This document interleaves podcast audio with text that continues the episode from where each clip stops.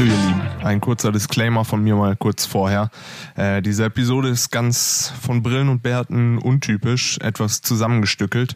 Niklas sitzt immer noch auf der Insel und uns ist die Verbindung, unsere Internetverbindung so alle 10, 15 Minuten mal abgereckt, was zu etwas komischen Situationen führte und zu etwas zusammenhangs- und ansatzlosen Gesprächen. Aber ich wünsche euch dennoch viel Spaß mit der Episode und bis bald. Hola y bienvenidos a Brillos y Bertos de Yucatan a Berlinos. Sí, sí. Es viernes, es sábado a 11 Uhr. ¿Cómo estás, Patrick? Gut. Hola, para mí es un ciudad muy bien. Sí, gracias. Mir geht's gut. Was geht ab bei dir im Leben? Bist du noch ich höre noch raus, du bist noch in Italien, ja? Ich bin sogar tatsächlich gerade erst in Italien angekommen. Es ist ein wunderschöner, warmer Herbst, Sommer. Und die Leute sind gut gekleidet und haben schönes Lächeln auf dem Gesicht. Du bist wirklich der größte Lügner. Das ist wirklich vor 2 Minuten aus dem Bett gekrabbelt auf irgendeiner Insel auf Mexiko und erzählst dir von den schönen Hüten der Leute. Ey, du kannst wirklich jedem alles verkaufen. Nee, ich glaube, ich bin gar nicht so gut im Lügen. Ich glaube, wenn man mal mich wirklich im echten Leben begegnet und ich dann wirklich mal lügen muss, ich bin nicht gut im Lügen. Ich lache zu schnell, obwohl ich irgendwie Schauspielen gelernt habe und alles Mögliche, wenn irgendwie was passiert, wo es drauf ankommt, ich könnte nicht lügen. Ich könnte nicht lügen, Patrick. Meinst du, wenn es ernst wird? Ich kann nicht lügen. Es ist außerdem auch eine Sünde. Ich weiß nicht, wie es bei dir... Stimmt, Jesus hat's verboten. Ich weiß nicht, wie es bei dir aussieht, ob du irgendwie gut im Lügen bist oder früher mal irgendwie, nee, den Fußball, das ist nicht meiner, den habe ich bei Ihnen sicherlich nicht durchs Küchenfenster geschossen. Ob du irgendwie solche Episoden mal hattest. Ich glaube, alle Kinder denken, sie wären auch unglaublich geile Lügner. Geile Lüger. Aber wenn man dann mal selber so ein paar Jährchen älter wird und vor Kindern angelogen wird, dann merkt man, okay, du denkst, du wärst clever, aber du bist dumm wie Brot. Und ich durchschaue dich sofort. Hast du die Hausaufgaben gemacht? Ja! Ja! Boah, geisteskrank. Die krasse Show abgezogen. Einfach nur in Grund und Boden gelogen. Ja, ich glaube, Eltern wissen halt eh alles. Das ist halt eh immer so, also generell auch irgendwie. Wer soll es denn sonst gewesen sein? Das einzige Ding ist, wenn man Geschwister hat, da kenne ich mich natürlich besonders gut aus. Da wird es dann schwierig. Immer auf deinen Bruder geschoben. Ja, das Ding ist halt, wenn dann halt einmal einer beschuldigt wird, dann hält man sich natürlich raus. Wobei ich mich jetzt nicht ich kann mich jetzt nicht an großartige Episoden erinnern, wo ich irgendwie für irgendwas beschuldigt worden bin, aber es gab tatsächlich andere Freunde, die haben mir hier, also auf Reisen habe ich Leute kennengelernt, die haben mir teilweise echt erzählt, die haben über jahrelang haben die was verheimlicht gehalten, wofür ihr Geschwisterkind immer beschuldigt wurde. Weißt du, so nach dem Motto so, wer hat den Fernseher kaputt gemacht? Damals, als du die Vase fallen gelassen hast. Ja, die sind halt immer noch so, bis sie 22 sind sie so, ich habe damals nicht die Vase fallen gelassen, das war meine kleine Schwester. Ja, das sagst du ja immer noch. Und irgendwann dann kommt dann die große Nachricht raus und da sind schon Familien dran kaputt gegangen, habe ich mir sagen lassen. Ich glaube auch. Ja, naja. Auf jeden Fall geht's mir gut. Ich bin in, ich glaube, Quintana Roo heißt die Region. Irgendwas zwischen Quintana Roo und Yucatan. Eine Halbinsel. Du denkst dir doch mittlerweile einfach nur noch spanische Wörter aus, oder? Jetzt bin ich ganz gut eigentlich angekommen beim Spanisch Roulette. Nee, eigentlich geht's mir ganz gut hier. Es ist eine schöne Sache. Ist eine relativ touristische Gegend, aber auch eine sehr, sehr historische Gegend. Ich höre gerade, da gibt's, wenn ich es schaffe, dran zu denken, gibt's am Ende vom Podcast von mir einen Podcast-Tipp. Achtung. Aber ich sag dir natürlich nicht jetzt, weil jetzt schalten alle ab, weil das viel interessanter ist als das Drecksgelaber von uns zwei Idioten. Aber es ist tatsächlich ein Vortrag über die steinzeitlichen Funde hier in Yucatan, weil man ist sich gar nicht so richtig, also man weiß ja, dass die Maya hier die älteste Zivilisation ist, die man beweisen kann. Aber es gab auch schon Menschen vor den Maya hier.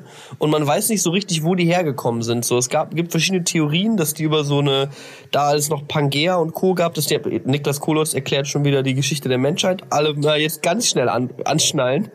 Ich würde sagen, die sind per Ryanair gekommen. Es wird wissenschaftlich. Es gibt hier menschliche Skelettfunde, die viele 13.000 Jahre teilweise zurückgehen, weit vor die Maya. Und man fragt sich halt, wo sind die her? Wo seid ihr her? Und es ist nicht so richtig klar. Also es kann sein, dass die von Polynesien und Kuba und Pazifik gekommen sind und rüber gesegelt sind. Es kann aber auch sein, dass die von ganz woanders sind irgendwie. Und deswegen sind sich Leute nicht ganz sicher. Aber hier ist sehr schön. Ich kann später noch ein paar geile Yucatan-Facts droppen. Aber ansonsten gebe ich erstmal zurück ins Studio.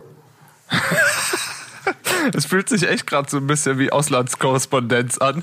Und wir stehen, nur dass wir diesmal beide mit dem Finger am Ohr im Schneesturm stehen und den jeweils anderen nicht so richtig gut verstehen. Patrick, hier in Mexiko überschlagen sich die Ereignisse. Es spielt sich Unglaubliches ab. Hier wird wirklich alles mit Tortillas gegessen. Ja, alles heißt dann auch anders. Es gibt Tacos, es gibt Burritos, es gibt Quesadillas, es gibt so viele verschiedene Gerichte. Alle werden im Endeffekt gleich gemacht, aber irgendwie ein bisschen anders. Ich bin verwirrt, wir gehen zurück nach Berlin. Sag mal, hast du eigentlich zugenommen auf der Reise?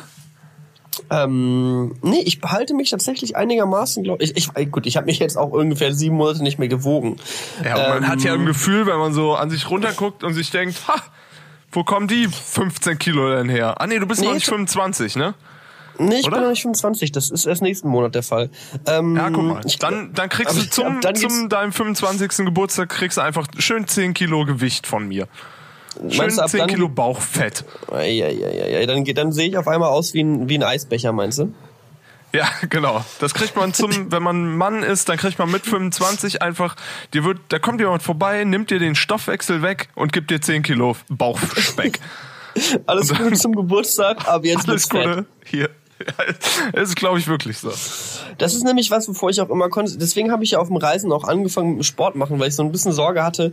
Ich kenne so viele Beispiele. Zum Beispiel, ich mache einen Podcast mit einem guten Kumpel. Die bei Themen gibt ab 25. Ab 25. Alles. Hat deine Freundin und 20 Kilo mehr gekriegt. Da war der nicht mehr wiederzuerkennen, der junge Mann. Nee, ich weiß nicht genau. Also ich hab tatsächlich versucht, als ich stationär auf der Farm war. Ich war ja mal zwischendurch auf der Farm. Die Älteren im Podcast werden sich erinnern. Früher.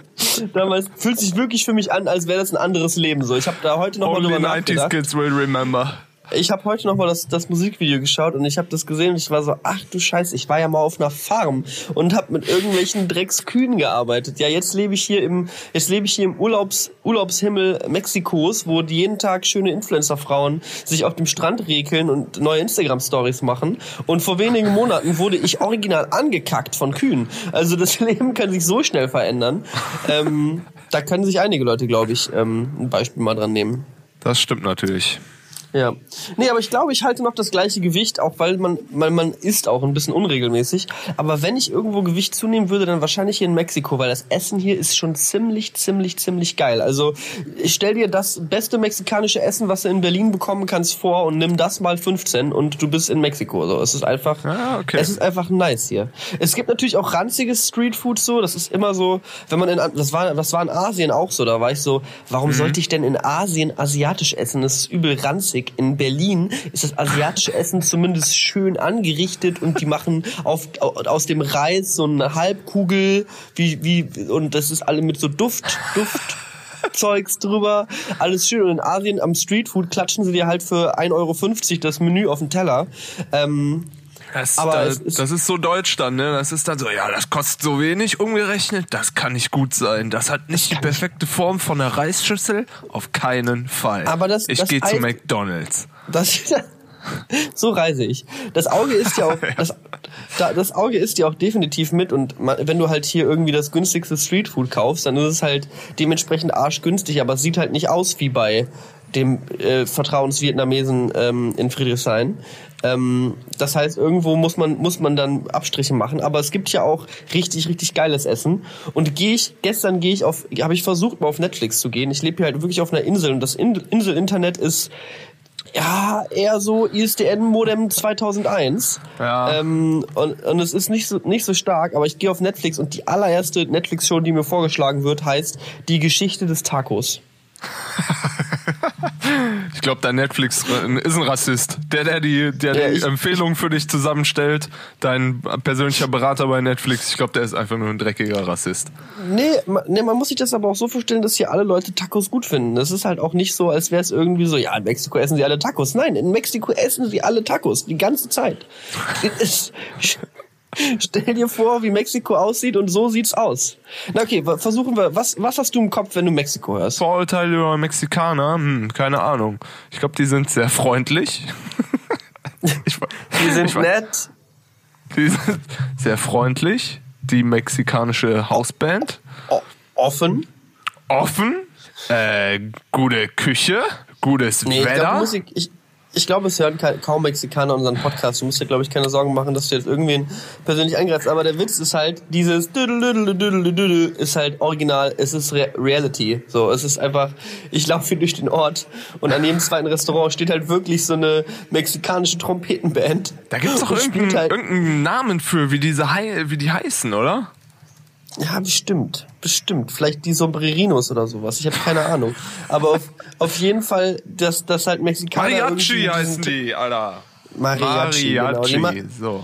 Die Mariachi, die habe ich hier wirklich schon an einigen Orten in Restaurants stehen sehen und ordentlich einen abgetrompetet sehen. Also es ist wirklich so, wie man sich das in der Hinsicht vorstellt. Geil. Ich bin aber auch in einem Teil von Mexiko, der relativ untypisch für Mexiko ist. Ich bin ja in Cancún gelandet. Das ist halt so der Spring Break, Amerika. Wir können jetzt mal schön an die Ostküste von Yucatan und Quintana Roo und uns ordentlich einen reinstellen. Und die akzeptieren teilweise Dollars, also relativ oft sogar Dollars hier in der Region, weil es halt so eine krasse Tourismusbranche ist. Ah, krass, okay. Dass es echt schon ein bisschen weird ist. Aber ist es dir zu amerikanisch, oder? Nö, also ich war jetzt in die Orte, die zu amerikanisch sind, die habe ich ganz schnell hinter mir gelassen. Jo. Und habe jetzt ein paar ruhigere Orte mir angeschaut und jetzt bin ich halt hier auf so einer kleinen süßen Insel, die Isla Holbox heißt sie. Hier ist halt gerade Hochsaison, ja, also Australien, Neuseeland, da ging gerade die Saison zu Ende, weil der Winter angefangen hat, aber hier ist halt gerade wirklich Ferien, Hochsaison, hier ist alles ausgebucht in den Hotels und Hostels und hast du nicht gesehen, krass. Liegt aber auch daran, Achtung, nächster Funfact, den niemand interessieren wird, die Ostküste von Mexiko hat ein unfassbares Seegrasproblem. Hier werden in Massen Seegras angespült vom Golf von Mexiko und vom Karibischen Ozean, wie es das Land noch nie in der Geschichte des Tourismus gesehen hat. Ja, die stehen hier teilweise mit Baggern und LKWs und 500 Mann am Strand und versuchen irgendwie die Strände freizuschaufeln und keine Chance. Also die ganze Ostküste ist im Arsch. So die ganze Ostküste normalerweise halt so tropisches Paradies und Palmen und weißer Strand, alles voll Seegras und es ist halt, wir hatten einen Moment, ich war hier einmal tauchen und das war wirklich ein krasses Erlebnis, weil wir sind halt unten am Korallenriff, die Haie am Streicheln gewesen und plötzlich zieht einfach eine riesige Seegraswolke wirklich in der Größe von Europa über uns und das ganze Meer am helllichten Tag wird komplett dunkel. Also es war wirklich einfach, als würde eine riesige Wolke den Himmel verdecken und als wäre Sonnenfinsternis gewesen. Aber dadurch, dass das Seegras so ein bisschen lichtdurchlässig ist und ab und zu mal kleine Dinge hat, sah es halt irgendwann aus wie eine Unterwasserdisco. Das war schon wieder ganz geil. Aber es war halt wirklich echt weird, weil ich schwimme halt und auf der einen Seite ist es hell und links sehe ich auf einmal, das Meer wird dunkel. Und ich denke mir nur so, ja gut. Wie komme ich hier raus aus der Nummer? Das war's dann wohl. Okay. Nee, ja, ist schön. Hört sich gut an. Ist also noch Urlaub oder bist du hier krass in einer Spanischschule oder? Nee, ich wollte eigentlich eine Spanischschule suchen, aber ich habe dann irgendwie an den Orten, wo ich war, die Orte fand ich kacke. Dann habe ich einen Ort gefunden, den ich gut fand, aber der war so untouristisch, dass die keine Spanischschule hatten. Und jetzt lerne ich halt seitdem jeden Tag 20 Minuten hier mit dieser App, mit der Bubble-App, die ich ja... Das Geile ist ja, ich hab ja diese Bubble-App-Placement gemacht Anfang des Jahres, #Werbung. Und die haben mir einfach ein Jahr lang Bubble geschenkt. Mit der App zusammen. Das heißt, alle Leute hier benutzen Duolingo. Duolingo am Arsch. Ich habe einfach die Premium-Bubble-App, die keine Ahnung wie viel kostet. Ich weiß es gar nicht. Ich koste irgendwie immer anders. Aber das ist halt super entspannt, weil ich nutze die halt jeden Tag so 20, 30 Minuten und dann unterhalte ich mich noch irgendwie, regelmäßig mit mexikanischen Frauen zu unterhalten, die übrigens sehr schön sind. Nur, dass das mal... ich weiß nicht, ob ich so viel private Info spillen darf, aber ich habe gedacht, bevor du auf diese Reise gehst, dass ich wöchentlich eine Nachricht kriege mit Patrick, jetzt ist es passiert, ich habe meine Traumfrau kennengelernt, ich werde für immer in, hier der Ort der Reise, einfügen, bleiben und wir werden viele Kinder kriegen und ich werde Farmer, Taucher, Taco, Macher, Pilot, Taco-Mann. Und tatsächlich ist es ja bisher, bis auf, glaube ich, jetzt vor ein paar Wochen noch nicht vorgekommen. Also so, du hast ja jetzt einen guten Schnitt der Welt und anscheinend passt Mexiko am besten zu dir. Ich sag mal, das Ding ist, glaube ich, dass ich einfach das... Frauen in Australien und Neuseeland sind so ein bisschen wie Frauen in England, so einfach nicht schön. Also no offense, aber ist einfach so, ist jemals irgendwer von der Australienreise zurückgekommen und sagte, Alter, australische Frauen, ey, boah, ey, australische Frauen sind die geil, ey. Nee, das sind einfach Briten, die zu lange im Gefängnis gesessen haben. Deswegen kann man halt in Australien und Neuseeland, da ist halt nicht viel zu holen. Aber sobald du halt nach Lateinamerika kommst, trifft man halt die sagenumwobenen Latinas. Und die sind halt, weiß ich nicht, also es ist einfach ein anderes Kaliber an Frauen. Es ist einfach eher mein Ding. Ich wollte gerade sagen, ich glaube, man kann es darauf reduzieren, dass es eher dein Ding ist. Es ist ja, sieht ja bestimmt bei anderen Leuten auch wieder anders aus. Und seitdem wir Simon aus dem Podcast rausgeschmissen haben, haben wir auch gesagt, diesen Sexismus-Kram wollen wir hier nicht mehr haben. Also. Ich dachte, den Sexismus hätten wir rausgeschmissen, als wir Tim und Karl aus dem Intro gekickt haben, nachdem sie den Leuten beibringen wollten, dass man Frauen, dass wenn Frauen Nein sagen, es Ja heißt. Das war, glaube ich, das war, glaube ich, ein nötiger Schritt zur Emanzipation dieses Podcasts. Ja. Ja, wirklich. Also absoluter Tiefpunkt unserer Podcast-Geschichte und muss man nicht weiter angreifen. Nee, aber ich finde ja Frauen grundsätzlich schon interessant. Und ja, was soll ich sagen? Ich bleibe für immer in Mexiko. Du hast deine Traumfrau kennengelernt. Ich habe die Traumfrau jetzt kennengelernt. Cool. Und ich glaube nicht, dass ich nochmal raus muss, weil ich glaube, ich bin mir nicht ganz sicher, aber ich kann mir nicht vorstellen, dass Mexiko das so genau nimmt mit dem Visa. Ich bin immer noch am herausfinden, wie ernst dieses Land ist, weil letzten Endes so...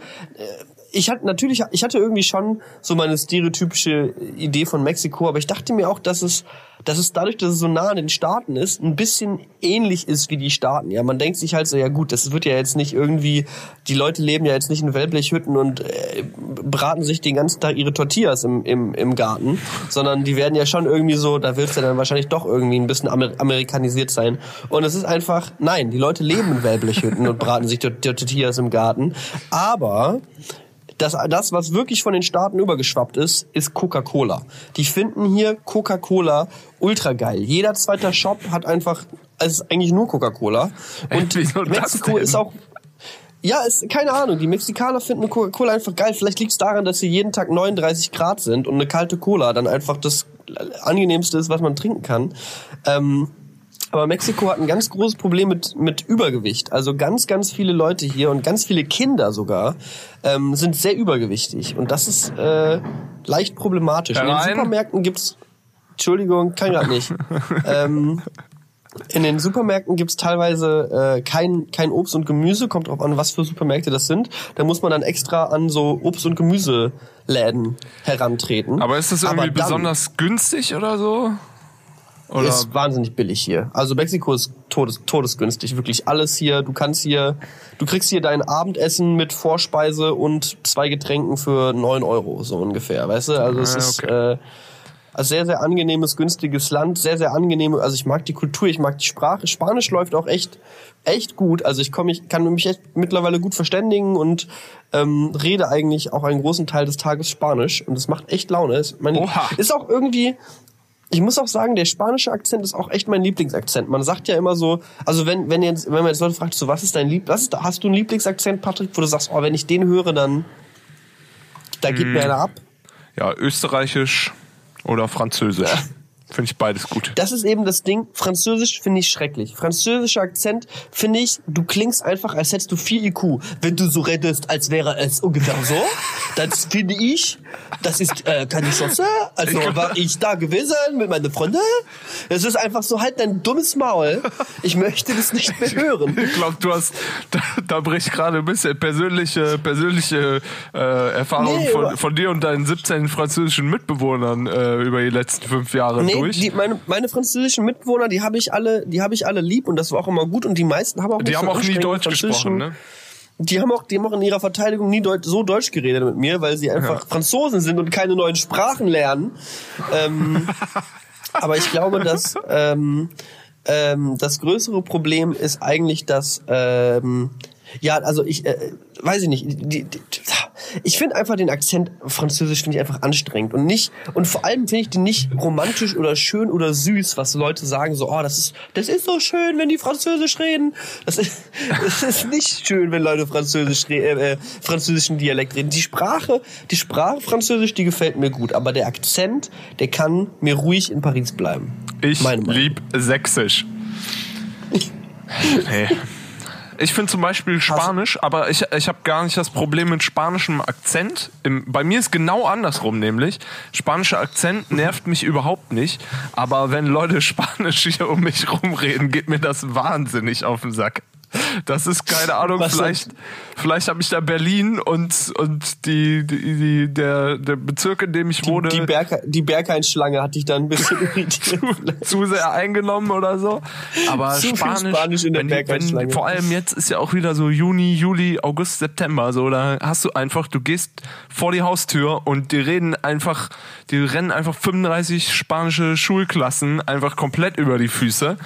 Und vielleicht kommt das daher, dass ich Spanisch so abgeneigt bin. Ich hatte ja selber früher mal irgendwie 3-4 Jahre lang Spanischunterricht. Ich kann nichts mehr sagen. Also ich weiß nicht, wenn du Essen bestellst, verstehe ich das noch, aber das war's so. Also ja.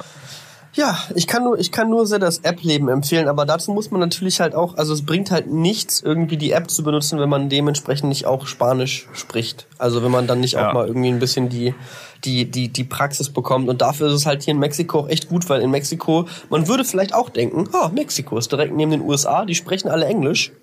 Nö. Nein. Du bist so hablas inglés und die sind so, okay? Okay. Ist einfach... also muss man sich hier dementsprechend durchschlagen und also keine Ahnung, viele Vorteile, die man irgendwie so hatte, zum Beispiel alles voller Drogenkartelle und jeder zweite Mexikaner hat eine AK-47 im Arm. Ist auch genau nicht wahr. So. Ach so, falsche Richtung diesmal, sorry. Also, hast du jetzt meine Stimmlage ein bisschen falsch gelesen? Nee, also es ist kann jetzt passiert. Es gibt hier auch ganz normale Mexikaner, die nicht für die Drogenkartelle arbeiten, sondern irgendwie Bauarbeiter sind oder so. Wobei, vielleicht arbeiten die auch für die Drogenkartelle, kann man nie Menschen genau nach wissen. Amerika schmuggeln. Es ist wirklich ein sehr, sehr schönes Land, aber es ist halt auch wirklich, also es ist brechend heiß. Ich weiß nicht, wie es bei euch der Sommer mittlerweile sich entwickelt hat, aber Mexiko ist wirklich jeden Tag der gleiche Tag. Jeden Tag 38 Grad und man geht ein. Ach du Scheiße. Was ich aber gelernt habe, was ich sehr interessant finde, ich habe hier einen Mexikaner kennengelernt, der kommt von woanders in Mexiko, wo es nicht so heiß ist und der meinte, der hat sich nach einem halben Jahr dran gewöhnt. Es dauert ein halbes Jahr, da hörst du auf zu schwitzen, hat er gesagt. Halbes Jahr. Und dann bist du... Deswegen, ich habe jetzt noch 5,5 Monate und dann... und dann ist gut. Dann höre ich endlich auf, in einem See meines eigenen Schweißes einzuschlafen. Das muss auch komisch aussehen, wenn du da mit den ganzen Mexikanern unterwegs bist und alle sehen komplett entspannt aus und du wechselst einfach zum 4. Mal das T-Shirt am Tag. Musst bei denen auch ein bisschen komisches Bild von Deutschen zeichnen, aber... Ja. Entschuldigen Sie, haben Sie eine Dusche? Ich müsste mal kurz. Ich lade mich immer relativ regelmäßig zu Duschen in fremden Häusern ein. Sehr gut. Ja, wie ist es denn in Berlin? Ich bin jetzt wirklich ein bisschen raus, dadurch, dass hier das Insel-Internet so mittelmäßig ist. Wie ist es denn zu Hause? Ja, gut. Also so eigentlich wieder alles wie immer. Tatsächlich kurze Interna. Ich habe unseren Merch abgeholt. Unseren Merch-Testdruck. Nach 25 Monaten. Nach 25 Jahren habe ich unser Merch endlich mal wieder abgeholt. Sieht gut aus. Schick ich dir später mal ein Foto. Was sagst du? Ist geil? Hallo? Was? Okay. Ist geil? Ja, ist geil. Okay, komm, ist das? Ist halt noch riesig und ist ein Sample und so. Müssen wir mal drüber reden, aber ist ein andermal. Ansonsten ja, in Berlin kann ich gar nicht sagen. Da hast du das mitgekriegt. War das noch zu deiner Zeit, kennst du diese E-Roller? Diese Stand-E-Roller? Ja, sowas war das noch zu deiner Zeit. Wie so ein Kickroller? Als wäre ich vor 12 Jahren nach Alaska gezogen, um irgendwie die Schlittenhunde zu erforschen. Das ist einfach nur...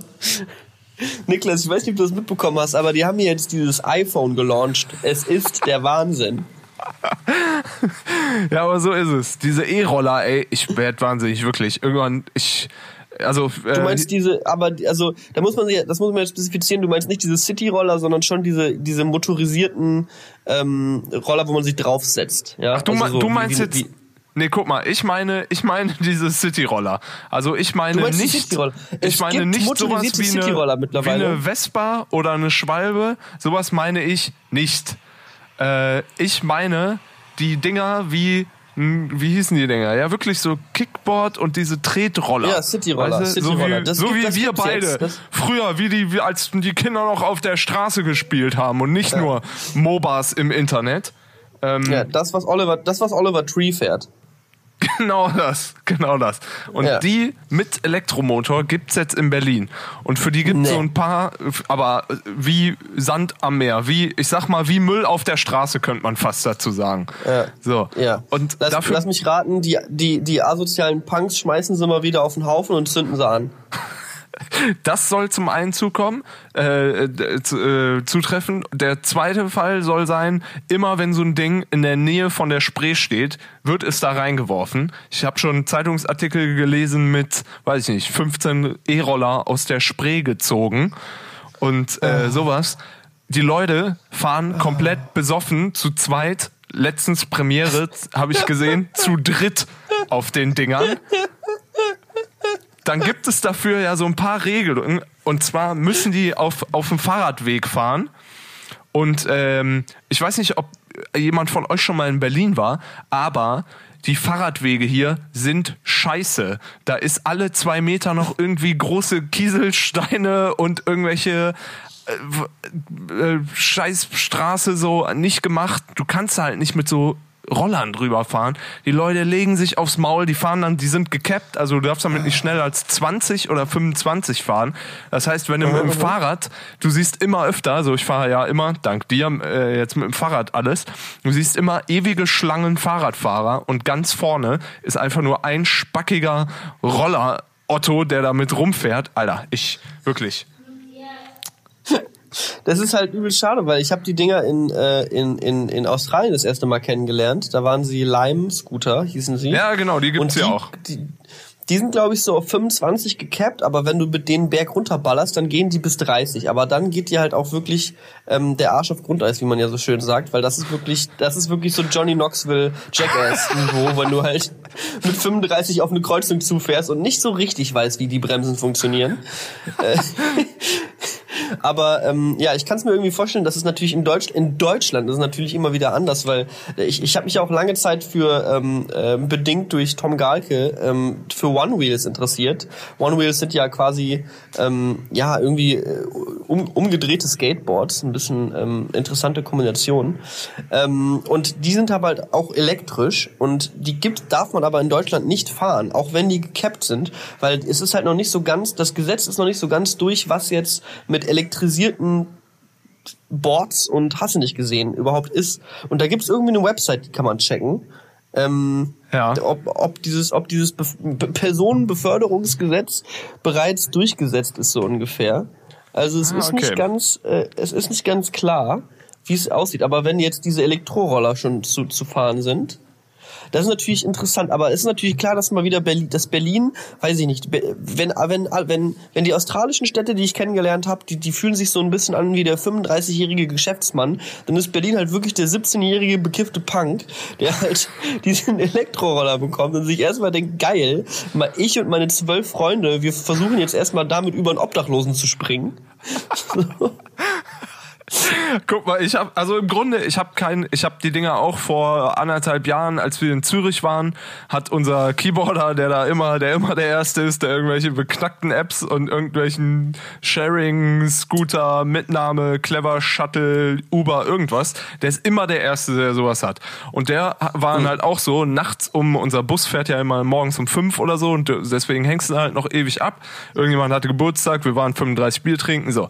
Wir kommen zurück zum Bus und er ist so, ja, guck mal, da vorne steht ja dieser Roller und so, wir können uns den mal ausleihen. Und dann ist halt einfach jeder mit 7 Bier 5-mal auf und ab irgendwie da rumgefahren. Und das so, it was all funs and giggles, aber das ist witzig so, aber wer die Dinger wirklich zur echten Fortbewegung so benutzt, ey, das geht mir nicht in den Kopf so, weil entweder die Distanz ist so kurz. Ja, das ist halt irgendwie schwierig, ich weiß nicht, dann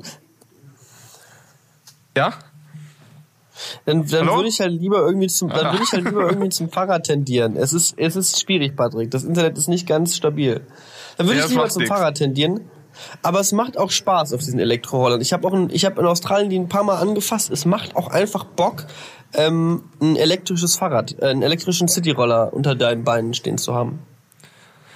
Die sind auch sackteuer und so, also entweder, keine Ahnung, vor allem für die Distanzen, ich finde halt nur, wer damit jetzt so wirklich ernsthaft, oh, da ist ein Elektroroller, damit kann ich mich jetzt hier besonders effizient von A nach B bewegen, so, ja, vielleicht irgendwie in Mitte, wenn du, weiß ich nicht, vom Alex zum Brandenburger Tor musst, so, das ist die einzige Strecke, die von mir legitimiert ist, weil, keine Ahnung, da geht's und das ist touristisch und passt schon, aber jetzt wirklich so, entweder die Strecke ist so kurz, dann läufst du, oder die Strecke ist mittellang, dann fährst halt Fahrrad, oder die Strecke ist gigalang, dann nimmt man halt den Hubschrauber, so.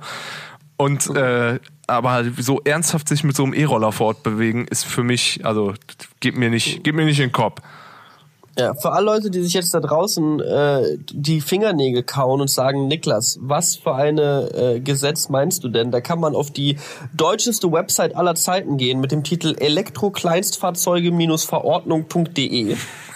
Kurz EKFV, ja, die Deutschen und ihre Abkürzung, love it. Und da kann man sehen, dass wir in Bayreuth bei 90% der Entwicklung für die Elektrokleinstfahrzeuge sind. Ja. Aktuell sind Elektrokleinstfahrzeuge noch illegal. Aktuell ist es so, dass E-Fahrzeuge als Kraftfahrzeuge eingestuft werden. Die Fahrzeuge selbst brauchen ein Kennzeichen sowie eine entsprechende Zulassung und Versicherung. Auch technische Details, wie zum Beispiel Fahrzeugbeleuchtung, müssen die E-Fahrzeuge aufweisen. Zudem müssen die Fahrer von Elektrokleinstfahrzeugen einen Helm tragen. Wer ohne all das im Straßenverkehr unterwegs ist, macht sich strafbar. So nämlich. Ich glaube, die Dinger hier haben jetzt auch nochmal so ein geschrumpftes Kennzeichen. Das ist ja jetzt wirklich so auch so ganz klein und ja.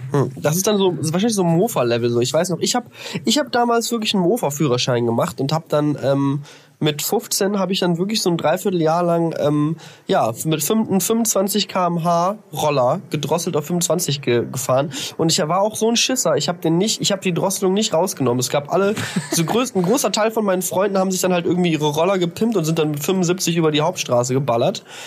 Aber ich hatte immer Angst und habe mich dann lieber mit 25 km/h von Fahrradfahrern überholen lassen.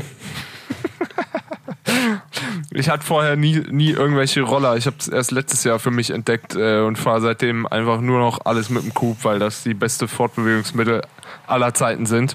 Ja, das ist halt in Berlin, das ist halt mega geil. Ja, yes, yes. Ich weiß noch, wie ich 2017 zurück aus dem Indonesien-Urlaub gekommen bin und dann steigst du halt von Indonesien, also das indonesische Rollerfahren ist halt wirklich so Jackass hoch 10 und dann bin ich halt in Berlin wie in Indonesien Roller gefahren, hab halt an jeder Ampel ganz eng die Autos überholt und bin halt die ganze Zeit mich tief in die Kurven gelegt ungefähr. Das war eine richtig Ja, das war eine richtig geile Zeit, aber ich war so, hä, Leute, was ist denn los? Ja, das Ding ist ja auch, dass wenn du aus Indonesien kommst, dann macht das Hupen dir überhaupt nichts aus, weil in Indonesien hupen Leute nur um zu sagen, Achtung, ich überhole jetzt, Achtung, ich bleib jetzt stehen, Achtung, ich fahr jetzt nach rechts. So, das ist das Hupen in Indonesien. Achtung, hallo, wie geht's dir heute? Ja, wenn jemand in Deutschland hupt, dann weißt du, wahrscheinlich hat er eine Waffe im Anschlag. Er wird dich umbringen. Wenn ich jetzt nicht gleich rechts ranfahre, dann habe ich auf jeden Fall einen Arm weniger. Road Rage. Das ist wirklich auch ein guter Subreddit, aber ja. Ja, Patrick, es ist schön mit dir zu sprechen. Was willst du? Oh Gott, es ist schrecklich. Es ist wirklich das Internet.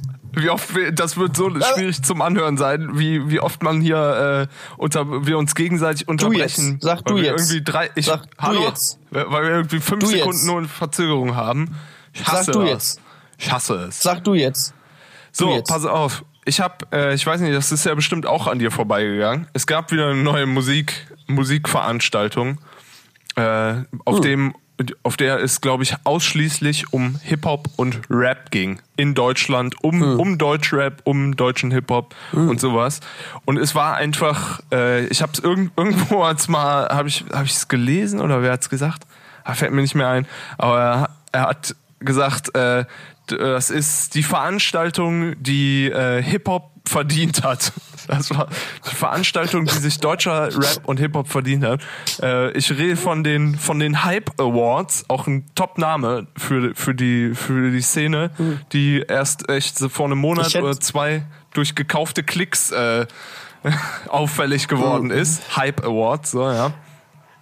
Ich hätte es ja irgendwie eher als Supreme, Hype Award sponsored by Supreme oder sowas. Das fände ich ja dann noch irgendwie ein bisschen passender. Oder Gucci Bandana Awards. Jeder kriegt einfach einen Gucci Bandana auf den Kopf gesetzt, wenn er gewinnt und darf dann sofort sein neues Musikvideo Maserati drehen. Ich glaube, die Awards hätten auf jeden Fall eher Autotune Awards heißen sollen, aber ja, war auf jeden Fall einschlägige Leute und ich will da jetzt gar nicht endlos drüber ausholen, aber wer Bock hat, einfach mal Hype Awards Highlights bei YouTube eingeben. Das sind auf jeden Fall 10 Minuten, die man fassungslos mit offenem Mund vorm Laptop verbringen wird, weil das war wirklich, also hart auf der Grenze, echt Rapper mit Vollplayback, die ihren Text so vernuscheln, weil sie nicht rappen können. Also wirklich, da waren nur Highlights oder tanzende Moderatorin, alles.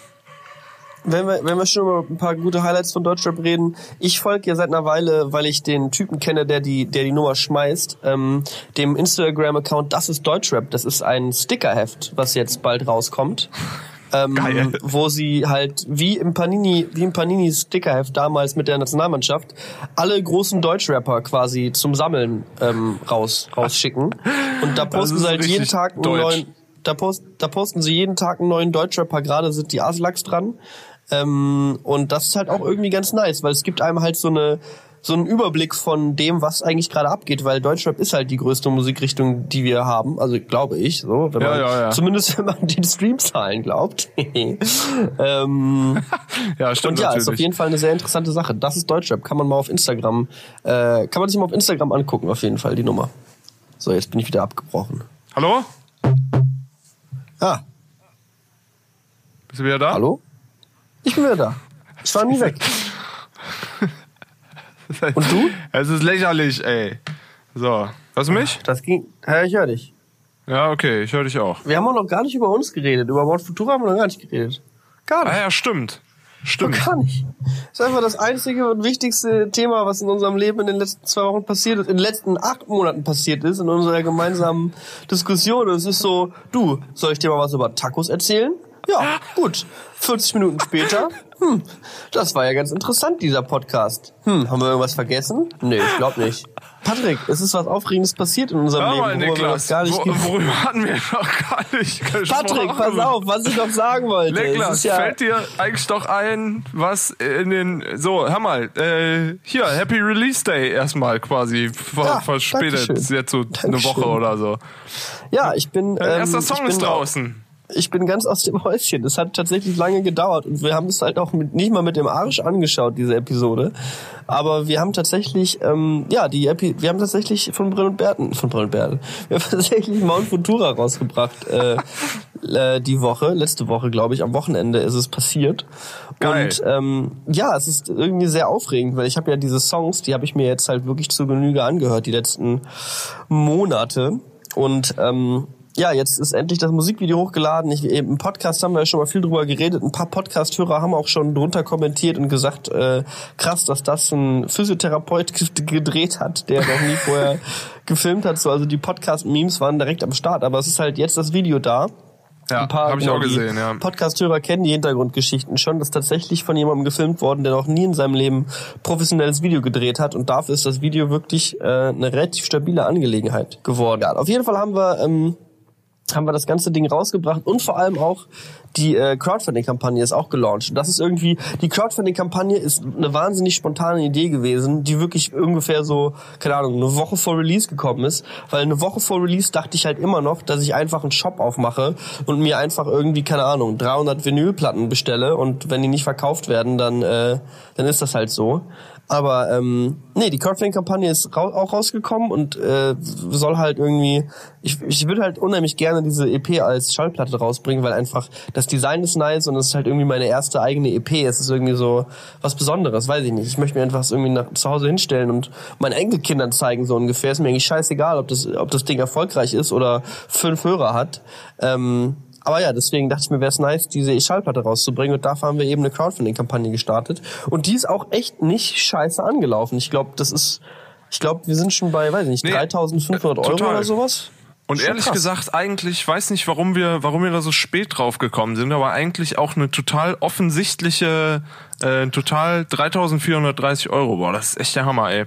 Und schon 40 Schallplatten verkauft, das ist in Ordnung so. Wir hatten ja vorher auch irgendwie so ein bisschen länger drüber gerätselt, ob Vinyls oder CDs besser verkauft werden und ich war mir total sicher, dass sich kein Mensch auf der Welt eine CD kauft, womit ich mega falsch lag. Ich habe ja mittlerweile auch noch diesen anderen Podcast, in der mir mein guter Freund Jan-Simon Wolf das Musikbusiness erklärt. Wer da Interesse daran hat, kann man das auch mal nachgucken. Der heißt Backstage, das Geschäft mit der Musik. Den habe ich mir noch gar nicht angehört. Da höre ich mir heute mal eine Folge von an. Und in dem letzten haben wir tatsächlich auch noch so über ein ähnliches Thema geredet und ich habe nachgeguckt und ich muss auch jetzt wieder nachgucken, um die Zahl ordentlich hinzukriegen. Aber es hat mich sehr überrascht, dass nach wie vor noch, also wenn du das Ganze als 100% siehst, dann gibt's nach wie vor 34% physische verkaufte Alben. Und in den 100% sind quasi davon 28% noch CDs und Alben und nur 4% Vinyls. Boah. Also so vom Gesamten. Also natürlich im physischen Bereich sind die Abstufungen natürlich äquivalent höher oder tiefer dann, ist ja klar. Ja. Aber was trotzdem krass ist, dass immer noch 1/3 der Leute sind immer noch physische Hörer und davon quasi, also annähernd 1/5 oder so, sind halt mehr als ein 1/5 sind immer noch CD-Hörer. Das finde ich super krass. Man muss sich das halt aber auch vorstellen, dass Vinyl, es gab irgendwann mal so einen Graphen, der hat mich ziemlich geflasht, von Vinyl-Verkaufszahlen so ungefähr 90er bis heute. Und die waren halt Anfang der 90er relativ hoch, dann sind sie komplett gedroppt, weil die CD halt alles übernommen hat. Und im Grunde ist die Vinyl kurz vorm Aussterben gewesen. Und dann ist sie, glaube ich, Ende der Nullerjahre wieder geboomt. So. Und jetzt ist halt Vinyl wieder, es ist halt ein hippes Ding, aber es ist hier, wenn dann eher was für Leute, die, ich würde sagen, so Mitte, Ende 20 sind, aufwärts bis 30, 40, 50 so ungefähr, die halt wieder Liebhaber sind. Meine Eltern haben alle Schallplatten, die sie damals hatten, rausgeschmissen, weil sie gesagt haben, die Scheiße ist nichts mehr wert. Und jetzt ist es halt heute so, ja gut, Nee. Pranks on You. Da war ich immer noch relativ dankbar und da habe ich tatsächlich auch früher, es hört sich so ein bisschen wie so eine gesprungene Schallplatte an, die immer dasselbe erzählt und die Geschichte hat man bestimmt schon 400 Mal gehört, aber ich habe tatsächlich irgendwann mal so den Schallplattenkoffer von meinem Vater und meiner Mutter entdeckt und habe mir da tatsächlich auch noch darüber echt nochmal ein bisschen Musik rausgefunden und so, und es fühlt sich auch echt gut an, so auf den musikalischen Spuren der Eltern zu forsten, und da ist eine Vinyl auf jeden Fall ein schöneres Medium als eine iTunes-Playlist, weißt du, so das ist hat irgendwie auch was Nostalgisches und was Haptisches, und früher haben die sich noch mehr Mühe gegeben mit Cover-Designs und ja, wie die Dinger aussahen und so, ist schon krass. Ja, und du kannst dir das halt irgendwie auch schön ins Zimmer stellen. So, ich hatte halt früher eine CD-Sammlung, auf die ich sehr stolz war, aber CD-Sammlungen kannst du dir irgendwie nicht so schön anrichten. So, die kannst du vielleicht irgendwo mal hin aufklappen, oder wenn da ein nettes Booklet dabei ist oder irgendwie so Design-Cards, die kannst du dir vielleicht in dein Zimmer hängen. Ich glaube, so eine der CDs, die ich am tollsten fand, die war die einfach von der Aufmachung her, ich habe mir die Deluxe-Edition vom ersten Macklemore-Album geholt, oder halt das erste Macklemore X Ryan Lewis-Album, weil ich habe Macklemore, ich kannte den ja schon, bevor der cool war. Ich habe mir den und dann kam halt irgendwann dieses ganze Canned Holders und Thrift Shop Zeugs, und der ist halt komplett durch die Decke gegangen. Aber ich habe mir damals dieses Album, was er da gemacht hat, als Deluxe-Edition geholt, und das kam dann halt irgendwie so im Schlangenleder-Case mit Design-Cards zu den Tracks und allem möglichen so, und das fand ich irgendwie schon ziemlich nice, und dann hast du irgendwie auch schön was du dir ins Zimmer hängen kannst und irgendwie halt so ein Gesamtprodukt von einem Künstler hast. Aber die CDs sind halt so klein und die Cover sind halt so klein, so da geht halt viel von dem Design verloren, und deswegen dachte ich halt, wäre es geil, mir meine eigene EP zu Hause hinzustellen. Aber das Ding ist, dass du natürlich nicht einfach... Also, das ist original der Grund, warum ich diese Crowdfunding-Kampagne mache. Leute kamen zu mir und waren so, Niklas, das ist komplett hier, jetzt willst du den Leuten das Geld aus der Tasche saugen, jetzt geh mal wieder von der Weltreise weg hier, du bist doch schon wieder, also ganze Geld kannst du auch mal anders ausgeben, Alter. Wirklich, da gab es so Kommentare auf YouTube von Leuten, wo du dir echt dachtest, Alter, geh einfach wieder dich in deinen Sarg legen, so, du musst nicht... reden. Aber da auf jeden Fall, da habe ich mich schon wieder zu viel aufgeregt. Der Grund, warum ich diese Crowdfunding-Kampagne mache, ist hauptsächlich, weil ich eine Vinyl haben will. Aber es gibt die kleinste Auflage beim Schallplattenwerk, glaube ich, 100 Stück, so ungefähr. Das heißt, es wäre gut, wenn irgendwer mir die anderen 99 abnehmen würde. Das war so die Idee dahinter, meinst du, ja? Das war so, das hätte ich eigentlich ganz offen in die Crowdfunding-Kampagne reinschreiben sollen. So, Leute, ich hätte eigentlich ganz gerne eine Schallplatte, aber die kleinste Auflage sind 100 Stück und ich brauche nur eine. Also, ich habe 99 Schallplatten. Wer will die anderen 99? Ja, ich kann das gut verstehen. Das ist ja so ein Künstlertraum irgendwie, weil da hast du dann halt wirklich was in der Hand und es fühlt sich halt wirklich belohnt an, irgendwie sein eigenes Produkt so richtig von ersten Gedanken bis zu, ich habe hier irgendwie im Vinylformat was in den Händen so und das sieht alles so aus. Ich hab's entschieden, ich sing, wenn man das Ding auflegt und so. Das ist hat auf jeden Fall, glaube ich, eine außerordentlich belohnende Wirkung, so ein Ding rauszubringen. Ja. Total. Kann ich glaube auch. Und Vinyl ist halt auch irgendwie so ewig, in Anführungsstrichen. CD fühlt sich halt eher an wie Plastikmüll und Vinyl ist halt wirklich was Hochwertiges irgendwie, wo man so das Gefühl hat, so das ist halt wirklich ein Tonträger, so. Das ist irgendwie was Magisches hat, wenn man da diese Nadel auflegt. Ja. Ja, deswegen. Also es ist einfach irgendwie ein kleines Leidenschaftsprojekt und deswegen und ich hatte halt aber Angst vor der Crowdfunding-Kampagne, weil ich dachte, was ist denn, wenn das jetzt niemand will? Also was ist denn, wenn ich mich jetzt irgendwie mit einer Crowdfunding-Kampagne in die Öffentlichkeit... Weißt du, die Leute haben ein halbes Jahr lang von mir nichts gehört auf YouTube und auf einmal komme ich mit einer Crowdfunding-Kampagne an und die Leute sind so, nein. Ich gebe dir kein Geld. Und dann steht halt die Crowdfunding-Kampagne da mit 12 € über die nächsten 3 Monate und die komplette Welt guckt halt die komplette YouTube-Welt guckt halt auf mich und ist halt so, ja, nice try, du Orten. Aber tatsächlich bin ich positiv überrascht davon, wie schnell da irgendwie schon was angekommen ist. Schon bevor der erste Song rausgekommen ist, gab es schon gut Kontributionen. Und ja, komm, okay, reicht jetzt auch langsam mal mit der Eigenwerbung. Ich wollte auch noch mehr über irgendwie hier mein das emotionale Innenleben eines Künstlers berichten, aber es reicht, glaube ich, auch. Das machen wir zum großen Release, machen wir nochmal die große von Brillen und Bärten Mount Futura Sondersendung. Wann bist du denn mal wieder auf dem Festland und wann bist du auf dem Rückweg? Das kann ich nicht ganz versprechen. Wir erwarten halt jetzt das erste Kind hier, meine Frau und ich. Ja, und wir wollen es halt auf jeden Fall, dass es im Meer geboren wird, in den Wogen des Ozeans. Eine Seegrasgeburt, ne? Das wird eine Seegrasgeburt. In den Wogen des Golf von Mexikos zwischen Touristen und Kokosnüssen. Ja. Okay. Ja, ich versuche irgendwie, dass ich auch mal wieder ins Festland komme, aber ich werde auf jeden Fall eine Weile erstmal hier wohnen. Aber vielleicht, also das Ding ist halt, das Internet ist hier halt inselweit leider kacke. Ja. Deswegen kann ich halt leider nichts versprechen. Kann man nichts machen. Aber ich versuche, ich meine, das hat doch hervorragend funktioniert, die Folge, oder nicht? Das hat super funktioniert. Das ist echt auch überhaupt keine Arbeit, die Scheiße am Ende zu schneiden. Egal. Es ist halt wirklich ein bisschen anstrengend gewesen. Komm, aber hey, wir ballern noch Musiktipps raus und dann muss ich mich hier in meinen Schnittraum begeben. Und für die nächsten 3 Tage und diese Frankenstein-Episode Wort für Wort zusammensetzen. Also für die Nummer, diese Folge, da könnt ihr mal ruhig auf dem Patreon nochmal einen Euro dalassen. Wobei, nee, Quatsch. Wenn ihr Geld habt, dann geht mal lieber auf mountfutura.de und lasst da mal eine Mark beim Crowdfunding. Das würde mich sehr... Kauft euch mal eine schöne Schallplatte, das lohnt. Kauft euch doch mal eine Schallplatte, hängt ihr euch doch mal zu Hause hin. Ich meine, was soll denn der Geiz? Was habt ihr denn? Was soll das denn? So, möchtest du einen Musiktipp machen? Vielleicht deinen eigenen Song? Ja, mein eigenen Song, das wäre doch was.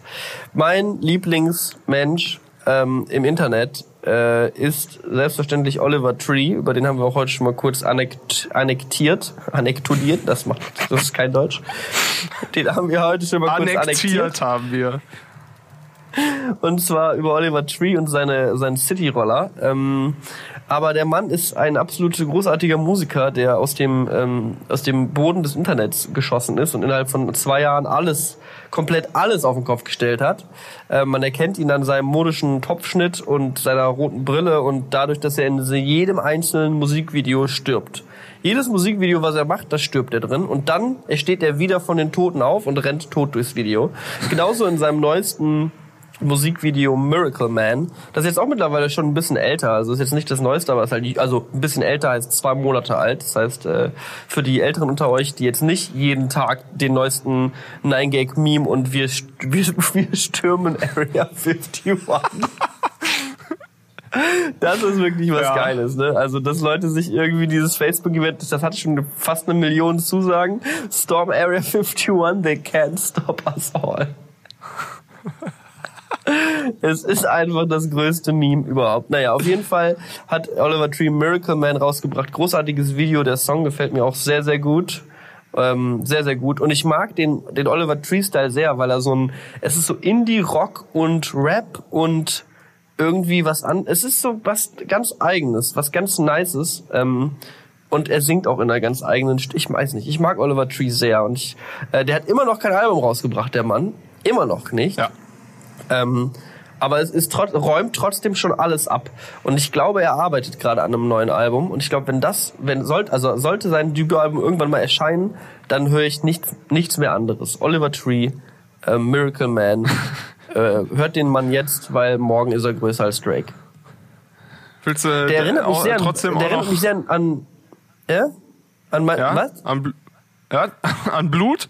Der erinnert mich an Blut so ein bisschen von der Ästhetik, von der ich halte mich für den allergeilsten Running Gag Style so. Wenn man sich den Blut Instagram Account anguckt, der macht dann ja auch immer so, der editiert sich ja irgendwie dann keine Ahnung, dass er dieses riesige Apple EarPod Ding in der Hand hat oder seine Jacke ist viel zu groß und diese Ästhetik hat dann auch Oliver Tree irgendwie in seinen Videos so, trägt eine viel zu große Jacke oder viel zu großen Hut. Keine Ahnung, irgendwie finde ich, ähneln sich die beiden so ein bisschen in ihrer Kunstfigur. Gefällt mir beides. Finde ich auch. Patrick, ich pack da nicht meinen eigenen Song auf die Playlist. Ja, muss ich es jetzt machen oder was? Ja, ich wünsche mir von Nixter Mount Futura. Außerdem ist mir gerade eben, ich mache noch einen Song drauf. Außerdem ist mir gerade eben bei diesem durch Schallplattenstöbern ist mir eine Schallplatte eingefallen, die ich in jungen Jahren entdeckt habe. Und zwar war das die... du bist schon wieder weg, aber ich mache jetzt meinen Musiktipp einfach straight durch. Ist egal, ob du noch da bist oder nicht. Also, und zwar war das die Platte Ginger Baker's Air Force. Und zwar, die Platte an sich heißt einfach Air Force. Und ich würde gerne den Song Toad drauf machen. Und zwar ist dieser Ginger Baker, nachdem die Band auch benannt wurde, war der Schlagzeuger von der Band Cream. Die kennt man vielleicht, weil da wahrscheinlich so der beste einer der besten Gitarristen der Welt, Eric Clapton, auch Gründungsmitglied war.